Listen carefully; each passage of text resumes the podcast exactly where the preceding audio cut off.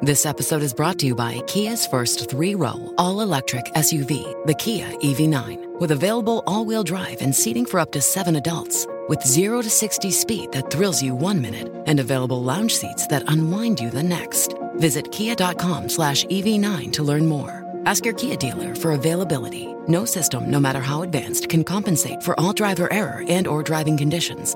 Always drive safely. With Lucky Land slots, you can get lucky just about anywhere. This is your captain speaking. Uh, we've got clear runway and the weather's fine, but we're just going to circle up here a while and uh, get lucky. No, no, nothing like that. It's just these cash prizes add up quick. So I suggest you sit back, keep your tray table upright, and start getting lucky. Play for free at LuckyLandSlots.com. Are you feeling lucky? No purchase necessary. Void where prohibited by law. 18 plus terms and conditions apply. See website for details. Hello, listeners. This is Sophia with an announcement. Season 4 is about to start, and we have some great episodes planned. The last few weeks have been busy for us in our personal lives, and we apologize for our spotty release schedule lately. We're excited to bring you more of the content you've grown to love. So today, we're going to have a rerun, the last one we'll have for a while, we promise, of our first episode. This episode is a little rough at parts, but we're choosing to rerun it because it captured the spirit of the podcast so elegantly. So, without further ado, here's Breaking Math Episode 1 Forbidden Formulas. Hey, Breaking Math fans. First, I want to thank you for listening. I have an important message for everyone. You can start your own podcast right now with Anchor. Anchor lets you create and distribute your own podcast. Just get an idea, record, and upload. It's just that easy. Anyone can do it. I'm on my way to accomplishing my dream, and you can too. Just get on your device's app store and download Anchor. It contains everything you need to make a podcast. With Anchor, you can put your podcast on all the big platforms Apple Podcast, Spotify, Google Podcast, Amazon, and more. Reach the whole world with Anchor. Best of all, Anchor is free. You have nothing to lose with a free platform. Download the Anchor app or go to anchor.fm to get started. Hello, my name is Jonathan, And my name is Gabriel. and you're listening to Breaking Math.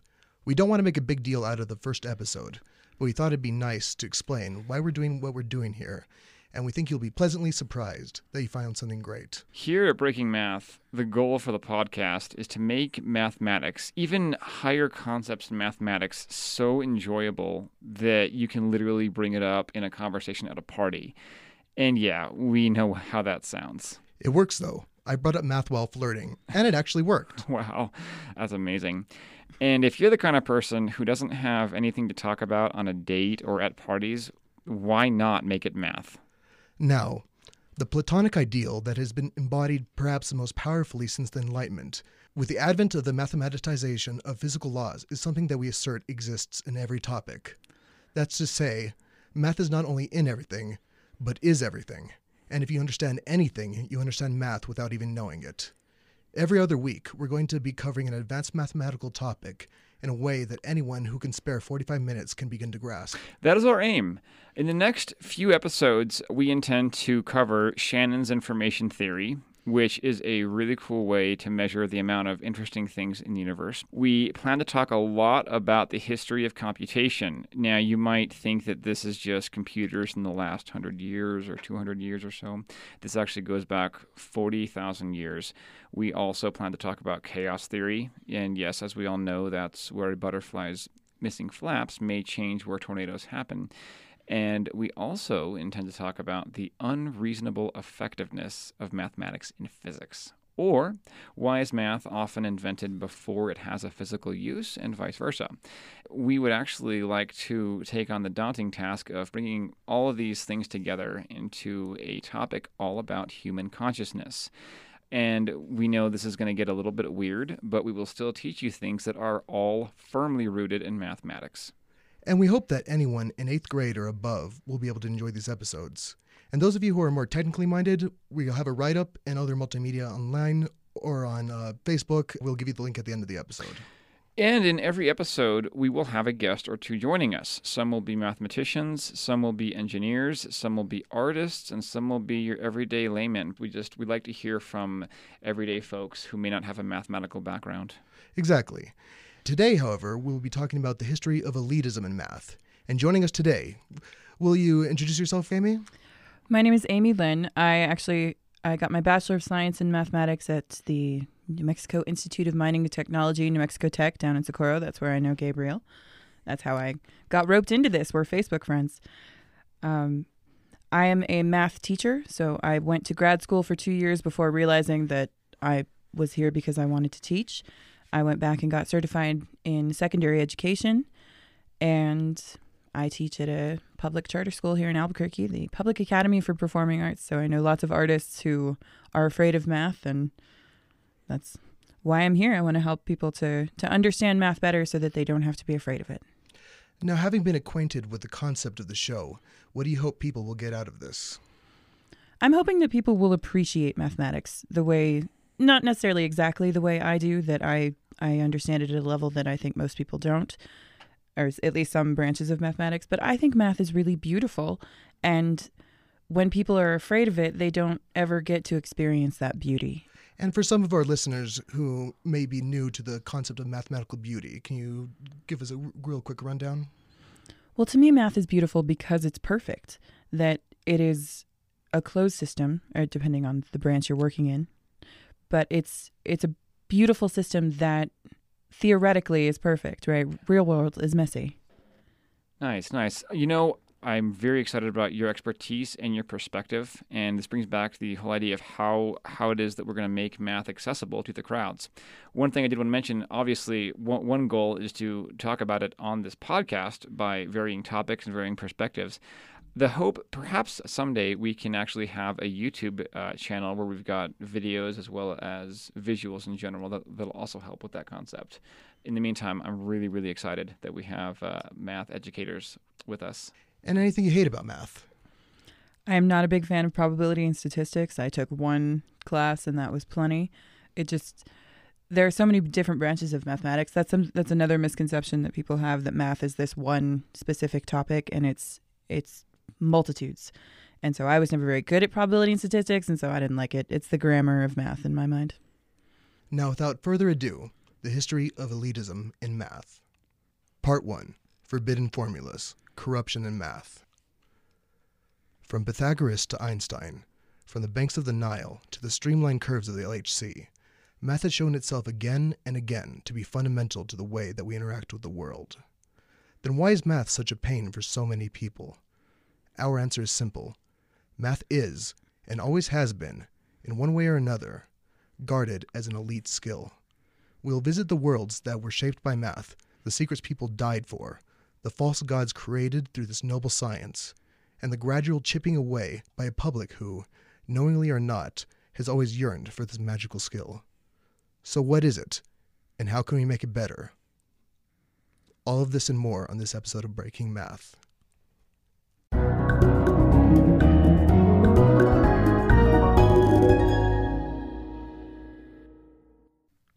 Hello. Once again, I'm Gabriel. And I'm Jonathan and you're listening to Breaking Math.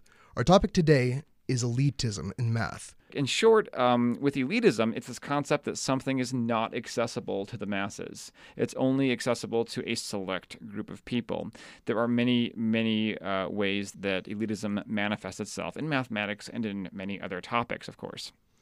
And basically, the reason why is because it's useful. People guard things jealously it's a resource, and if you can restrict it, then it's an elite skill, and it doesn't have to be. And of course, in our current podcast, we have a, lot we plan to talk about that uh, support the idea of uh, an elitism with mathematics. One example nowadays that we uh, have mentioned before is when you research an article on Wikipedia in mathematics or in other topics, the elitism is that the jargon is so, so thick that you really have to have a firm background in mathematics to make any sense of it. And therefore, it's, it's, it's very inaccessible to many people. Wouldn't you all say that's a, a modern example? Yes. Absolutely. Yeah.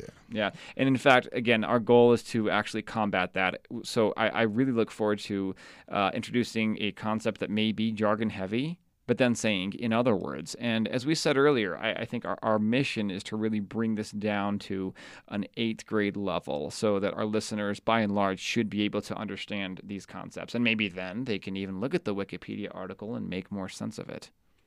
Yeah, we're going all the way back 100 centuries to the advent of agriculture and the flooding of the Nile.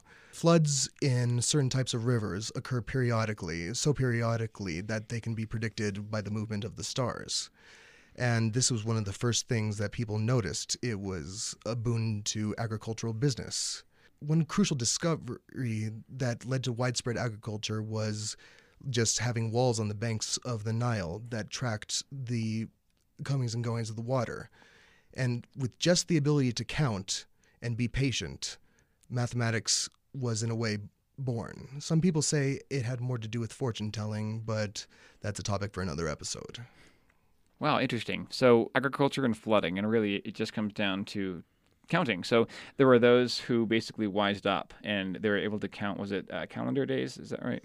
Uh, yes, they. Uh, it was the ascension, I believe, of Sirius that was the sign of the flooding of the Nile uh, that would deposit silt. Okay. And then basically through through people who were able to keep track of the days. So really, if it comes down to um, establishing a calendar, you could predict when the floods would happen, and that that obviously gave you an awesome sense of power. If you knew a flood was going to happen on whatever day, you could then be. Um, how shall I phrase this? You could threaten people with punishment from the gods if they don't comply and then say you know the gods are going to to flood this whole area. Um, and then obviously you knew the flood was going to happen so you had that insider knowledge and then the people were forced to believe you and they say wow this person has a direct line to god. He knows the future. He can predict floods. But of course the reality is it is that floods are annual and they're predictable. So that that's a ferocious power. And it's simple too. It's only counting they don't actually have any direct line to God. They're not better. They're not elite. All they know is how to count. So that's that's amazing. But it was this sort of patience that really laid the foundation for mathematics. Right across the Mediterranean from the Kingdom of Egypt lay a very different sort of place, where ideas rather than dynasties distinguished subculture from subculture. But not all was rosy in such a place. People suffered, fought, and even died to defend ideas, which would seem innocuous to the modern mind. And of course, what we're talking about is the kingdom of ancient Greece. And I think that it's very, very hard to do uh, ancient Greek mathematics justice in a single podcast. Our entire podcast, all of the episodes could be about ancient Greek math, and we, we would still not touch the surface. Now, Amy, any uh, views on ancient Greek math? Well, what I find really interesting is that the transfer from Egyptian mathematics to Greek mathematics was a transfer from application to theory. Uh, that mathematics really took a leap. That Egyptians were about, you know, I need to predict the flood, and then once there was a flood, I need to be able to draw border lines on whose land was whose. That they used geometry very effectively in ancient Egypt. And it was the Greeks who kind of took that learning and then from there went from application to the more advanced mathematics that we, we attribute to the Greeks of theory and knowledge for the sake of knowledge.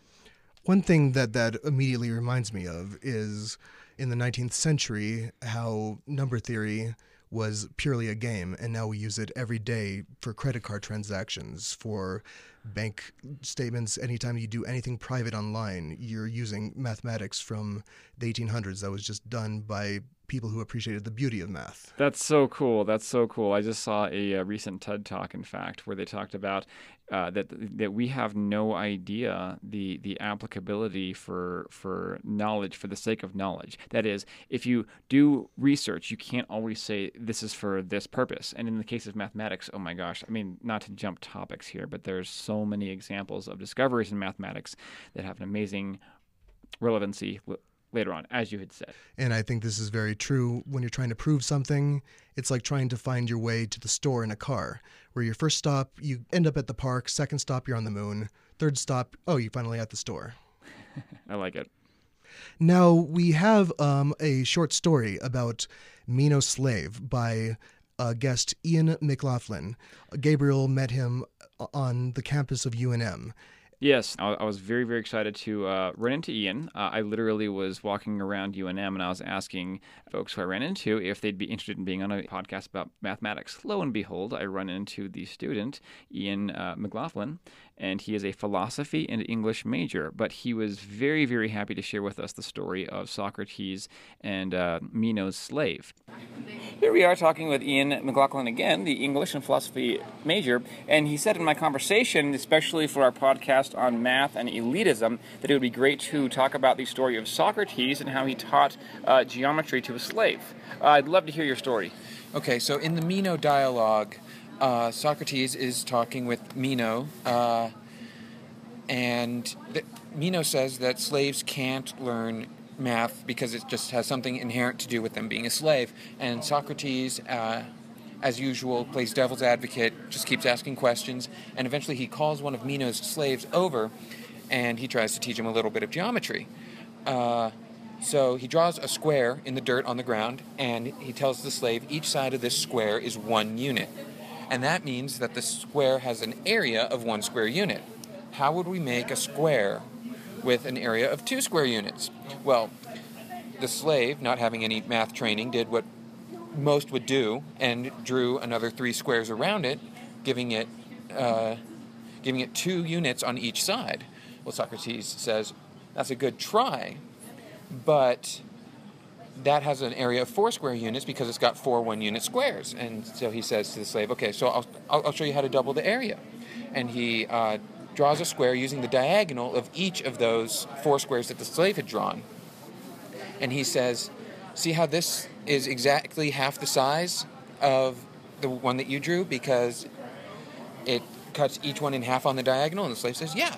And he says, well, what does that mean? he says, it means it has half the area uh, which means that the area is two. And uh, so, and I think it's funny that they don't have a way to measure the length of that size in Greek in ancient Greek mathematics. Yeah.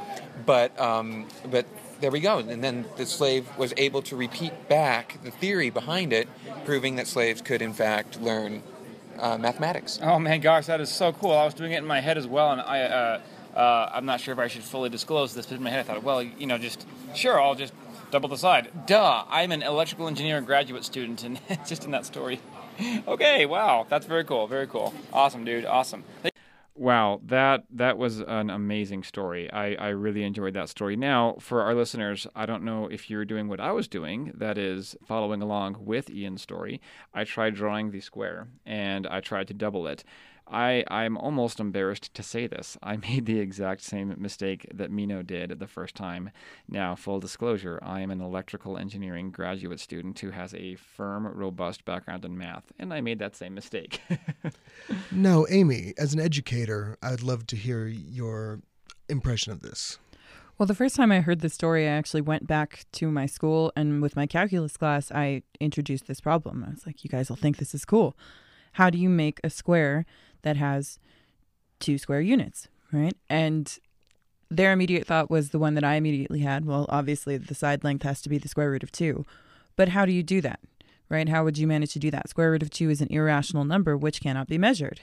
And so, how do we create an irrational side length? I was actually interested to see that my students went about it a slightly different way, that they took two square units and then cut those in half and reshaped them into a two by two unit square. So I was pretty impressed that they were able to to think outside the box because we get so restricted. And I know advanced mathematics that it's going to be the root two, but we don't know how to get there because we don't have to. Now, one thing that strikes me is that what you've described, thinking that the square root of two should be immediately the side is the difference between knowing and understanding. You can know what a diffeomorphism is, but if you don't have a firm grasp on moving surfaces, then there's no way that you can understand certain theorems. You could parrot them, basically. You know, um, aside from the mathematics itself, which is a really, really interesting topic, I think this is a phenomenal example of elitism in mathematics because clearly Meno was under the impression that a slave did not have the intellect to understand mathematical concepts. And as Socrates often does, he simply proved him wrong. He proved that a slave absolutely has the ability to understand these mathematical concepts. I mean, that's that's also a great commentary on how. how strangely we as humans treat other humans and and the stories we make up in our mind about other humans in order to feel elite what what a social commentary back in the early 1800s mid 1800s when psychiatry was in its infancy, but slavery hadn't gone away yet. Um, they invented a disease that apparently only slaves can get drapetomania, the disease of being lazy, and which is just awful in like 8,000 different ways. One thing, though, Socrates, the guy from the story, we know that he didn't write anything down, and everything that we know about him is secondhand and it was written in an era where putting words into other people's mouths was seen simply as a rhetorical device rather than plagiarism, and it's a liberty that some argue that Plato took. An interesting takeaway, however, is that whether or not this was a true story or it was just Socrates' fan fiction, it was written in a society that valued knowledge, and it hid it from the lower classes. Uh, that continued until the Library of Alexandria and beyond, and we argue today with information, this is nothing new, obviously. But with something like mathematics, there's no doubt that this takes concerted efforts. Concerning elitism, there's even examples of that with regards to the cult of Pythagoras. Yeah, he was afraid of beans because of flatulence. Uh, he was a vegan and a cult leader. Uh, cults, if you don't really know how they operate, quick tangent, they deprive humans of sleep and calories. Now, we're going to tell you real quick about the story of Hippasus. Hippasus was a Pythagorean, and he was drawn to them like so many others were because they had knowledge, and humans are drawn to knowledge. But unlike the others, he felt the need to divulge a deadly secret. The ratio of most diagonals of rational numbers are irrational. We know from school, from elementary and middle school, that there's the Pythagorean theorem, which, of course, that's when you're finding the the uh, length of the hypotenuse of a triangle, the length of the long side of a right triangle. The Pythagorean theorem, as we all know, is um, the square root of a squared plus b squared is the length of c or the hypotenuse. That obviously is attributed to Pythagoras. There's other things that Pythagoras uh, was known for as well. Um, music was uh, his main contribution um, for many years. He discovered the thing about uh, if you take ratios of small integers, they tend to sound good together. There's very very little doubt that he did not invent the Pythagorean theorem. Interesting. Yeah, I, actually, I have heard varying stories about the Pythagorean theorem. I guess the, the point is he was firmly established among the Greek mathematicians, which is you know quite um, that's quite a feat. So, even as a, a person who made contributions to mathematics, he still had a lot of quirks. Oh, he was oh, a kook. Oh, completely. They slaughtered him because he uh, wouldn't uh, cross a field of beans. He was trying to run away and he refused, and that was the end of Pythagoras. Wow, that I did not know. And, and Hippasus, who we mentioned earlier, uh, was killed by the Pythagoreans, according to stories. Some people say he was thrown off a boat, stabbed. There's many different interpretations. Tell me again why it is that Hippasus met his fate. He revealed the secret of irrational numbers we mentioned briefly that, that obviously, as you said earlier, um, we, we know that, that a lot of cults actually can operate by depriving people of both sleep and calories. Now, this is interesting. This actually relates directly to human behavior. That is to say, when, when you're robbed of sleep and when you're robbed of calories, you will be submissive. Um, there's more to it than that. It's not. It's it's almost a survival mechanism. If your caloric intake and if your sleep are controlled and and forgive me I, I, don't I don't quite know by exactly what degree but you will be submissive it's been shown yes which makes sense evolutionarily speaking uh, if you're in a situation where there's very few calories you have to work with your fellow human beings to survive so that's a way of manipulating that's a way of controlling people and that that's been shown to be successful in cult. I'd love to have more examples of, of what we would call cults using that method to uh, control. Pythagoras was in a position of power. As a cult leader, he had many ways of manipulating information. Of course, our main topic today is essentially that the manipulation of information. That's what elitism is.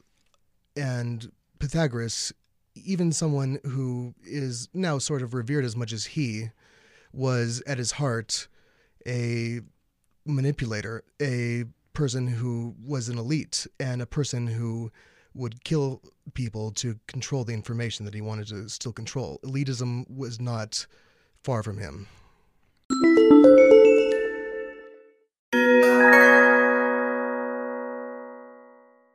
But why is it that, that people were persecuted for um, revealing the knowledge of irrationals? It was because of the ancient Greek sort of philosophy, um, w- worldview that these Pythagoreans had, that whole numbers were perfect. They believed that the sum of 4 plus 3 plus 2 plus 1 being 10 was a sacred thing. What an irrational number is, is suppose you have two integers, an integer is just a whole number, and you divide one by the other, you'll get another number. You can't do that with every single number. There are certain numbers, like the square root of 2, where there's no two integers that you can divide that equal it.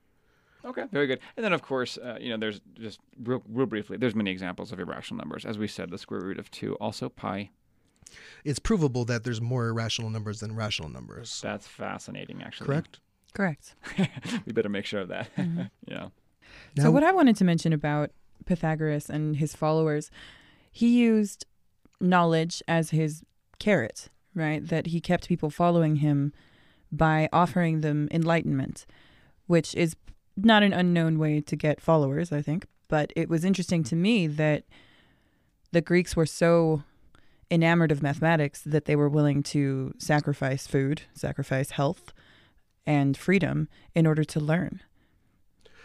It really does show the essence of mathematical beauty, how it's basically intoxicating.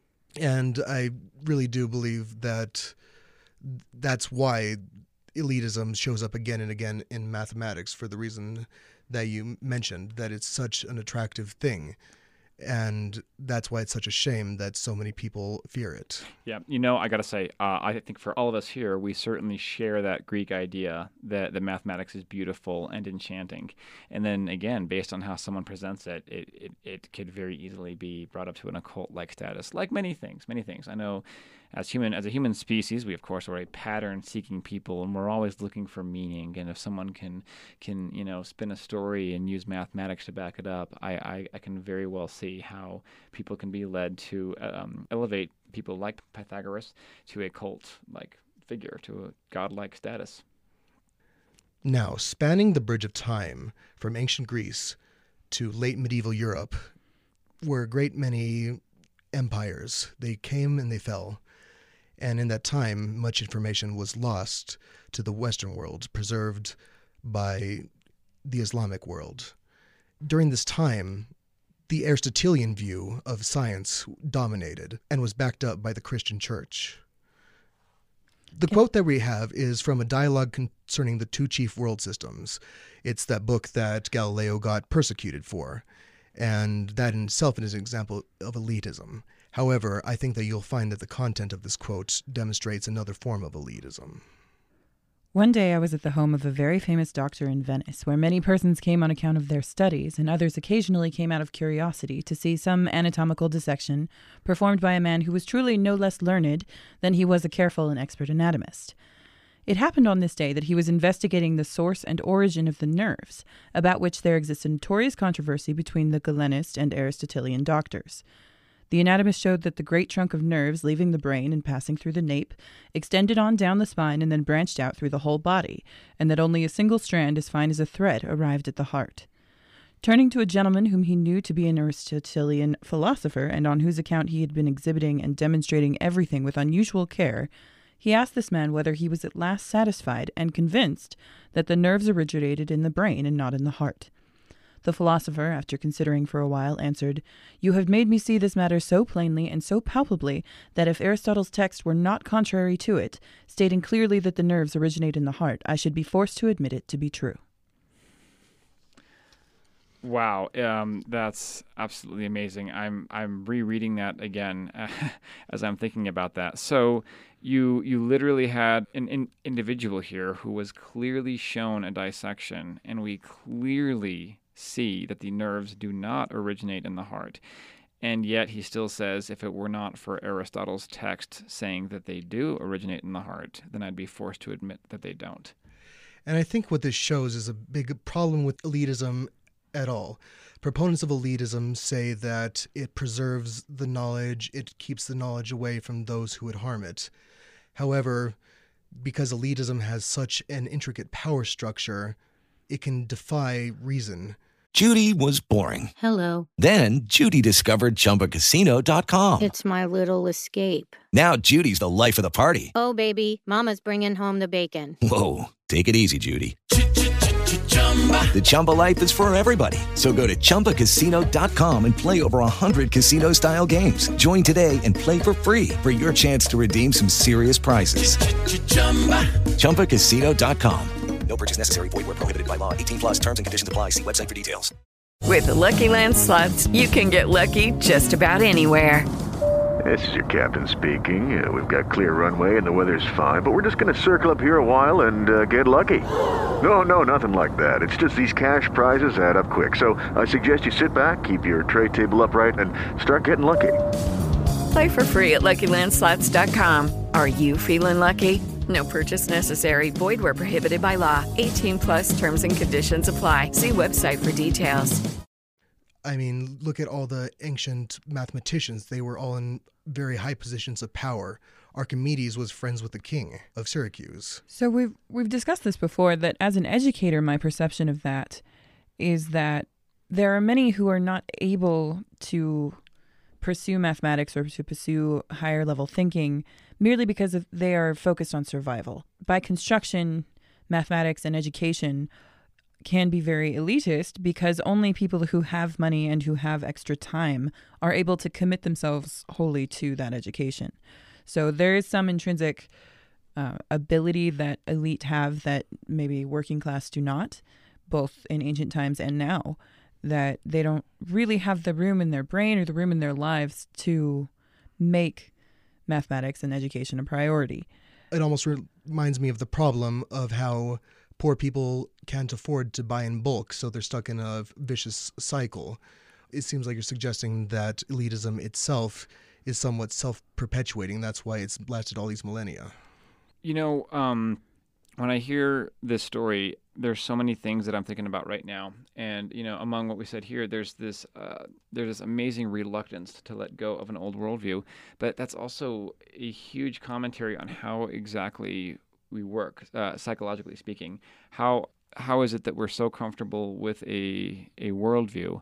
You know, I mean, you would think that we, you know, if if we're presented with obvious evidence to the contrary, we would give up a worldview. But this is a clear indication that's just not the case, and this is still this is something that I, I find deeply profound. I think of my own biases. Like this makes me think: Do I have my own biases that I simply will not let go of? You know, even even when when shown evidence to the contrary, it's a phenomenal question.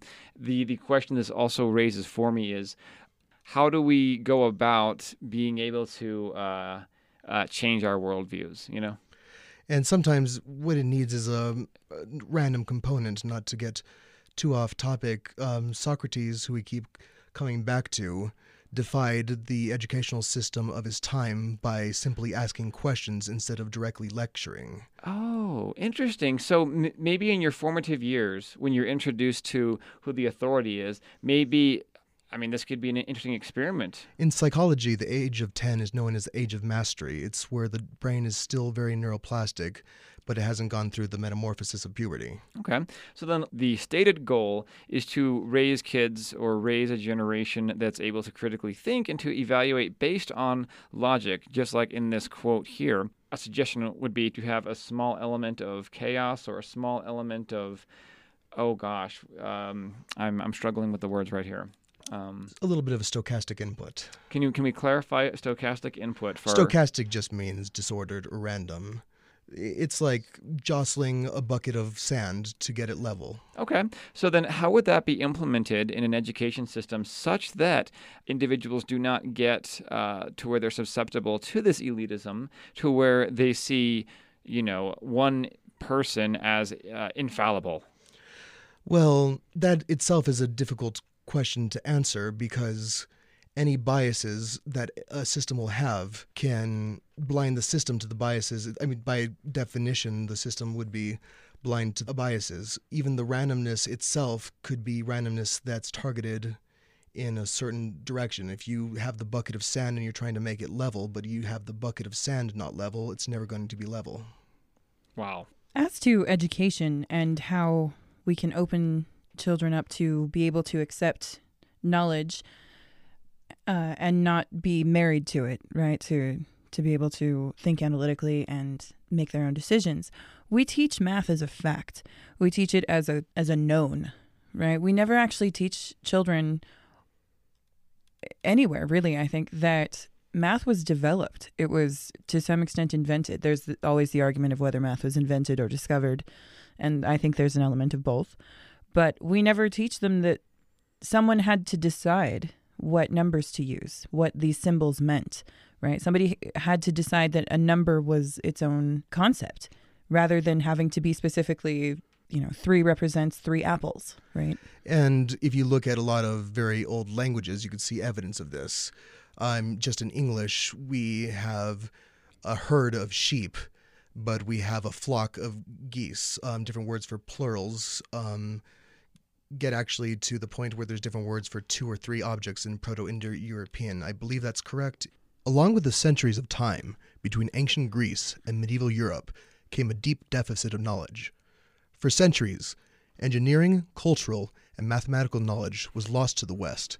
Rare books were bleached and used to reprint common ones, and all knowledge of curatorship was preserved by a loose network of monasteries.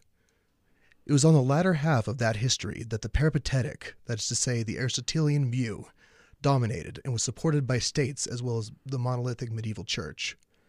It was in this environment that thinkers such as Gerbert of Aurillac, who was accused of convening with the devil, and Galileo, who was accused of heresy, struggled against elitism.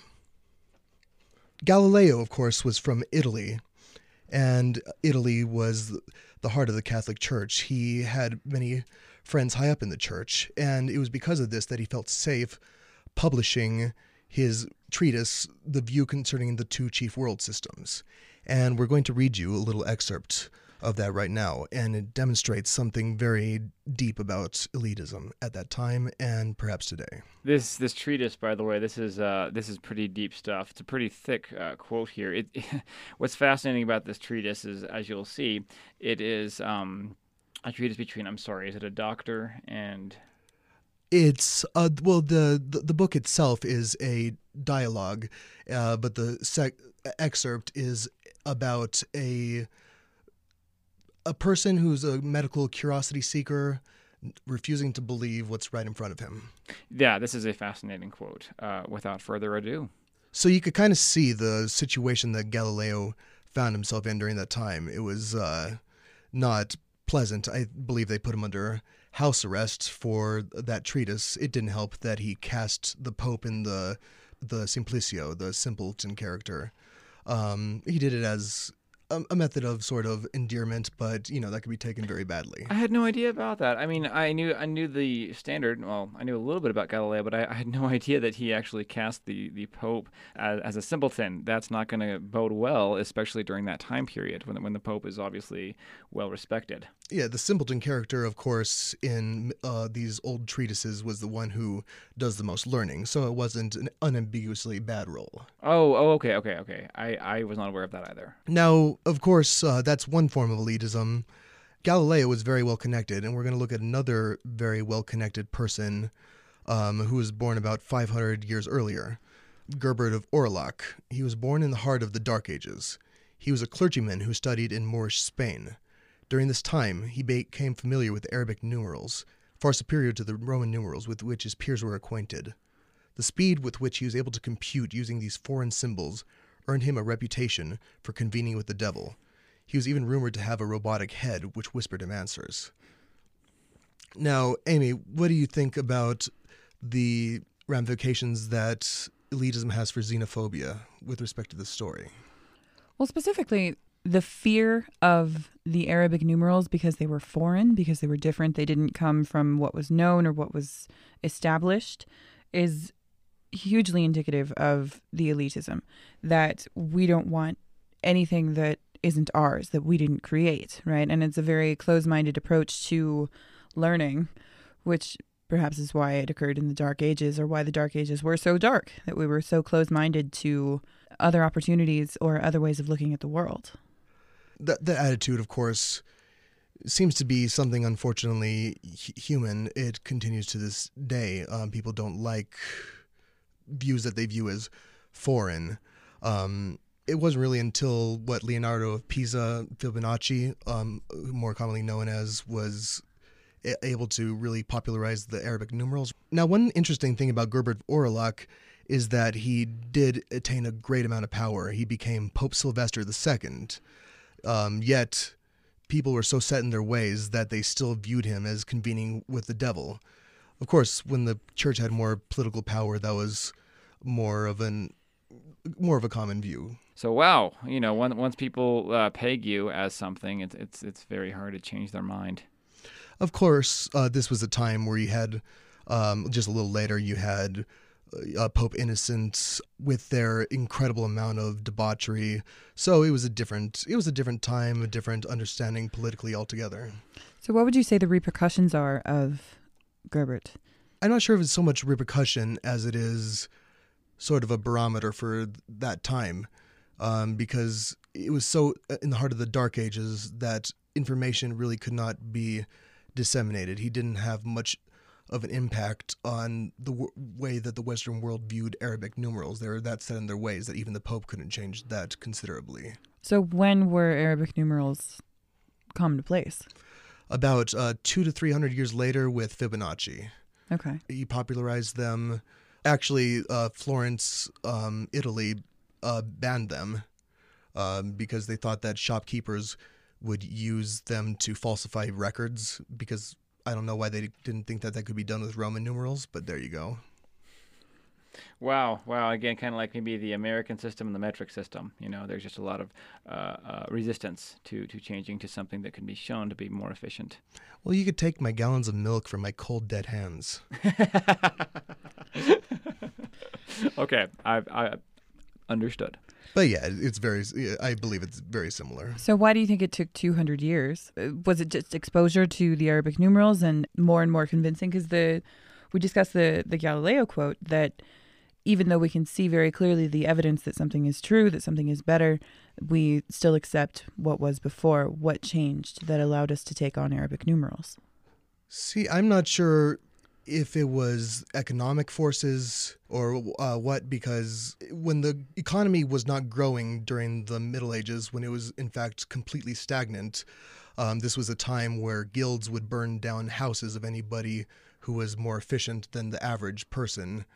Uh, you don't have a real need for growth. You don't have a need for improvement. So there's there's no real effect. Something that can have an, improvement in that fashion will make. I think it's sort of like like Psy, the guy from Korea. He made a bunch of other songs, and then all of a sudden, for whatever reason, some trends and forces happened, and then Gangnam Style got billions of views. Well, does it correlate with the the Renaissance, perhaps? Relinquishing of control of the church over over development that this that was Galileo the tipping point of of allowing knowledge to flourish again. If you ask me, I do think that the Renaissance was it does seem to correlate with that. Yeah, that's when all the merchants started using the Arabic numerals. That's when uh, Leonardo da Vinci's boyfriend invented modern accounting. Moving just a few hundred years forward, we come to Galois. Galois lived in politically tumultuous early 19th century France. Dead by 20 in war, but immortalized by his ideas, one ignorant of elitism would believe that this was inevitable. However, because he lacked much formal education, his notes were often ignored by the Academy because they were too messy. This is the form that we argue that medieval elitism metamorphosed into. Now, it's true that during this time, there was a lot of people reformulating mathematics, creating a solid foundation for it that had to do with axioms, uh, some which would come crashing down in the late 19th century and early 20th century. I've seen it argued that elitism survives through the overdoctrinization of axiomatic systems. Real quick, just uh, for those who, again, are less familiar with mathematical vernacular, can we talk about uh, what exactly axioms are and what their place is in mathematics? What an axiom is, is a rule that you go by. Let me give you an example. Is that a straight line can be continued indefinitely? That's to say that if you draw a line, you can make it longer. That's a really simple, very clear, and intuitive idea. That's basically an axiom. Would you like to expand on that, Amy? Well, as I recall, that is the one axiom that has yet to be proven. That of, of his axioms, that is the one that, that we cannot prove. All right. Yeah, I was just curious for the sake of our listener. You know, in fact, we could even just for. I mean, my perception of an axiom is it's our foundation that we we suppose these things to be true. That much of the time these things are obvious, and so supposing them to be true does not require a leap in thought. Um, but it's from these axioms we can claim other things, we can prove other things, but the axioms are the foundation. The Google definition of an axiom a statement or proposition that is regarded as being established, it's accepted, or is self evidently true. And again, I think you said a line goes on forever, or two parallel lines will never intersect. An example of a modern axiom is uh, uh, Peano's axioms. Uh, they're about whole numbers, and one of the axioms is that if two numbers successors, 5 is 4's successor, 100 is 99's successor, if they're equal, then the numbers are equal. See, it's very obvious, and use it to prove other things. You could use that in a, five other axioms, which, I won't go into, but they'll be on the website to prove that 1 plus 1 equals 2. It's actually kind of fun. Nice, nice. I look forward to that. I look forward to seeing those on, on the website just for something. Just as a fun little side note here, the inductive proof is something that philosophers my brother is a philosopher and he gets very frustrated with inductive proofs and that's where you you know you assume it's true a finite number of times and then show that it's true one more time and therefore it's always true. You have to remember i went to a tech school so a nerdy place. I went to the bar one night and i won a beer for proving that an odd number squared minus another odd number squared will always be divisible by four Oh my gosh. Yeah. Amazing. okay, so that's obviously a challenge for the listeners then. Lucky Land Casino asking people what's the weirdest place you've gotten lucky? Lucky? In line at the deli, I guess? Aha, in my dentist's office.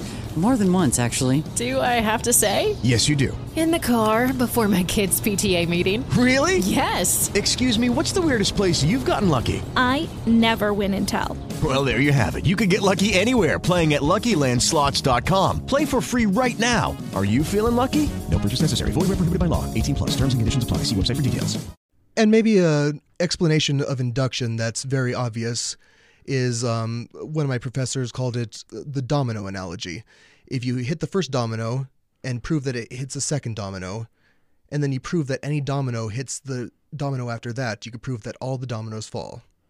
That's induction. Nice, nice. I like that analogy. It works. Okay. And then I realized that was a rather lengthy aside to explain what an axiom is. However, I think that's part of our mission is to make mathematics clear. So we know now that an axiom is a statement that we regard as true for the purpose of our proof. And if you don't understand what an axiom is, you don't truly understand what it has to do with elitism. Also, I think it, we can say that you can't just say, well, that axiom isn't true. Or in other words, how, how, how often do people challenge axioms in mathematics? There's a big problem with axioms in the late 1800s. Okay. Ba- uh, basically, somebody said, What if there's a group of stuff where the definition of that group of stuff was that it couldn't have itself in it? And it, because they love playing these games. That's actually Lewis Carroll from Alice in Wonderland hated this kind of math. Oh my gosh. But uh, basically, you can prove that there's a contradiction from some very, very reasonable sounding axioms. Like if you have a, several groups of things, you could pick one out of everything. That's one of the most controversial ones. It's the axiom of choice. Oh wow! You know what? That's something that we should also put on the website. This is really, really cool. Axiom games, and again, what you said earlier, that it's fascinating. These axioms seem self-evident, but when taken together, they fall apart Nice. in certain uh, cases. Um, that's when the foundation of math has difficulties, which happens every once in a great while. Well, and it's led to other branches of mathematics. That set theory came from that issue with axioms. That we had to introduce new axioms to develop set theory. We we kept coming up with paradoxical issues that you you have the set of all sets that do not contain themselves doesn't contain itself. Yeah, so a set, you could think of it as a bucket that you put things in. You could put other buckets in this magical bucket. Oh, and look at this. We even have a definition here. This one is provided by Wikipedia.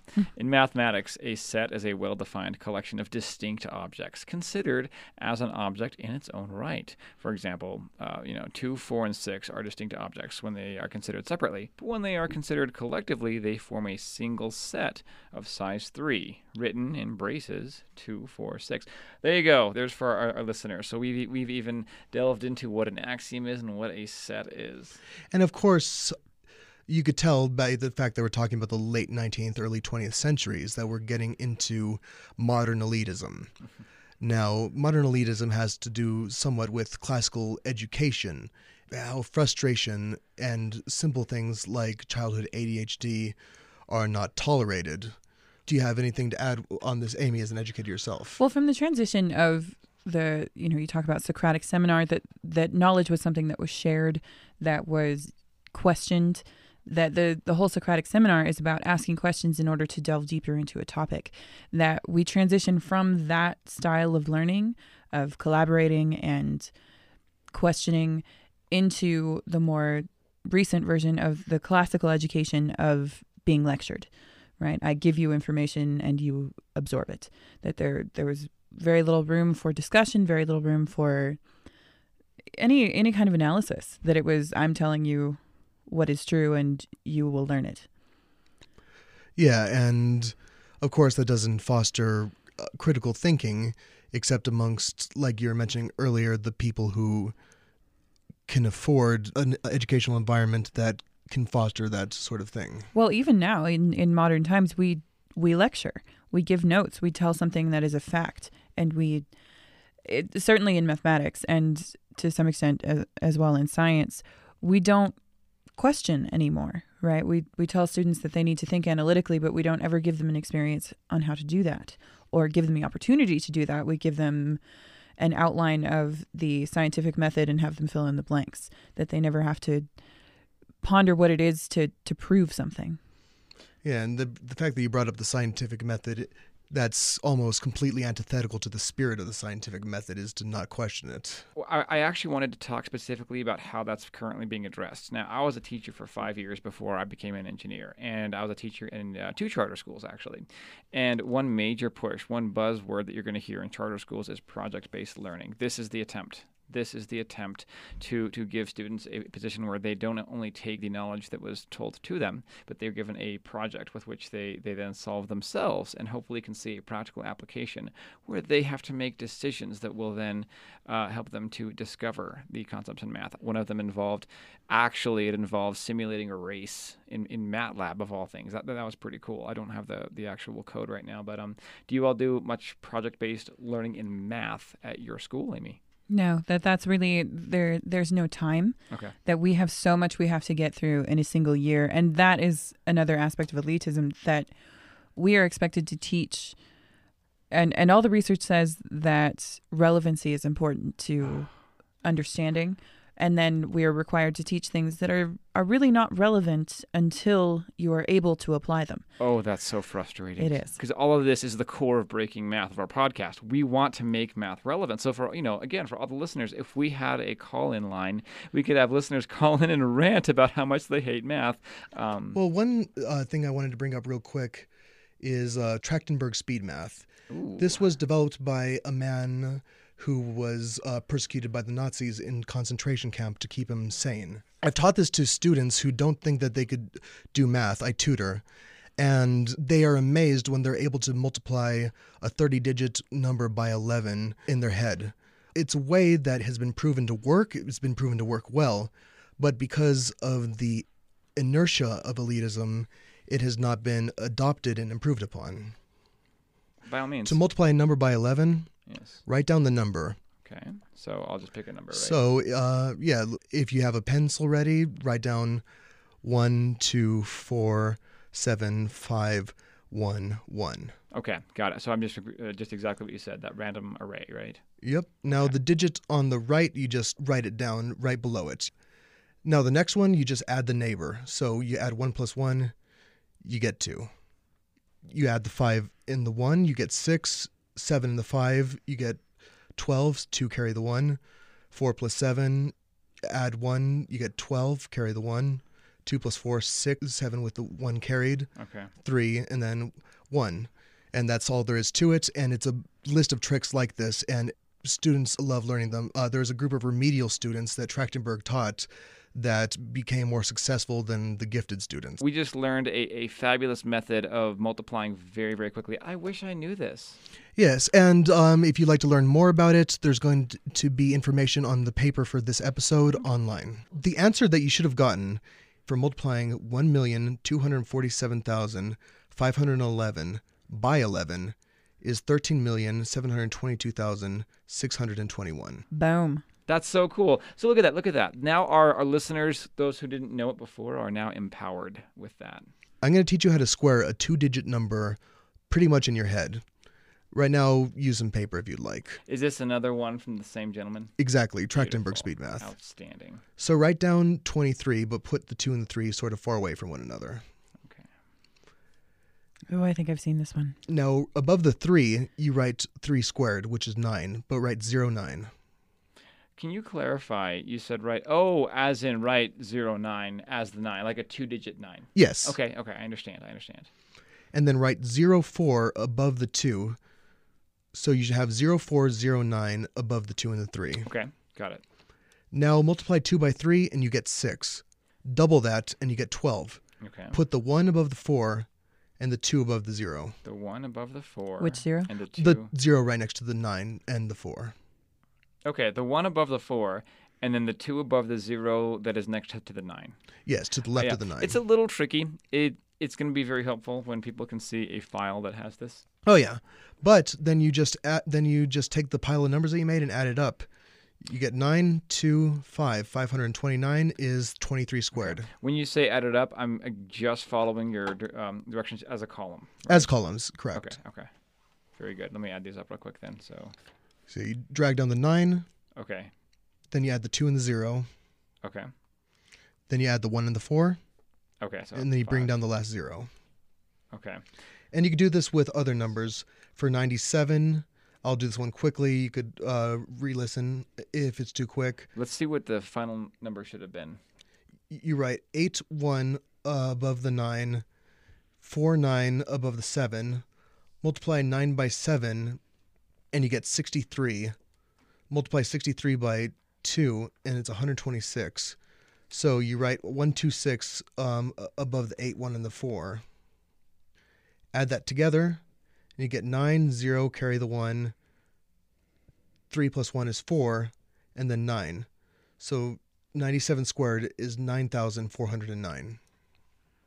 Wow. 8149 97 squared. That's a really 126 cool in the technique. thousandth. Look at that. I just I just did it on my calculator. You're right. It's exactly 9,409. And on the paper, you'll see how to add together a column of uh, a a column of numbers, 13 wide and 13 high, in just a couple of minutes, um, using casting the method of casting out 11s. Uh, there will be several examples. Oh, this is exciting. This is really cool. Well, what gets me about this, we never get to play in math. That it's always work. It's always a job.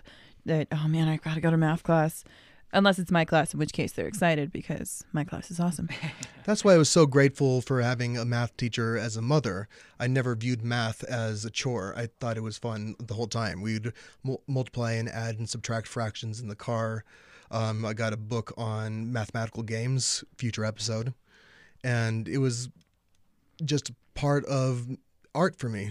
Your mom was a math teacher. How, how cool. So tell me uh, what what she taught. Uh, she's taught everything up to trigonometry. We should have your mom on an episode. I think. I think I think the listeners would love that. Meet Jonathan's mother, and she could tell us all kinds of embarrassing stories. Okay, I'm done.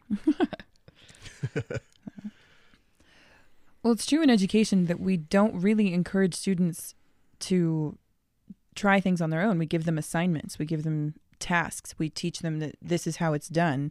And it really isn't until grad school that they're encouraged to to think about it their own way.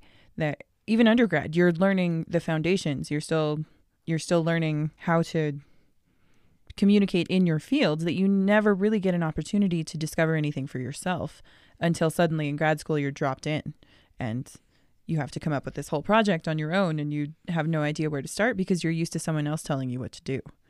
Wow, I, yeah, I, I know of many students who, who feel that way um, when they're doing their PhD dissertation.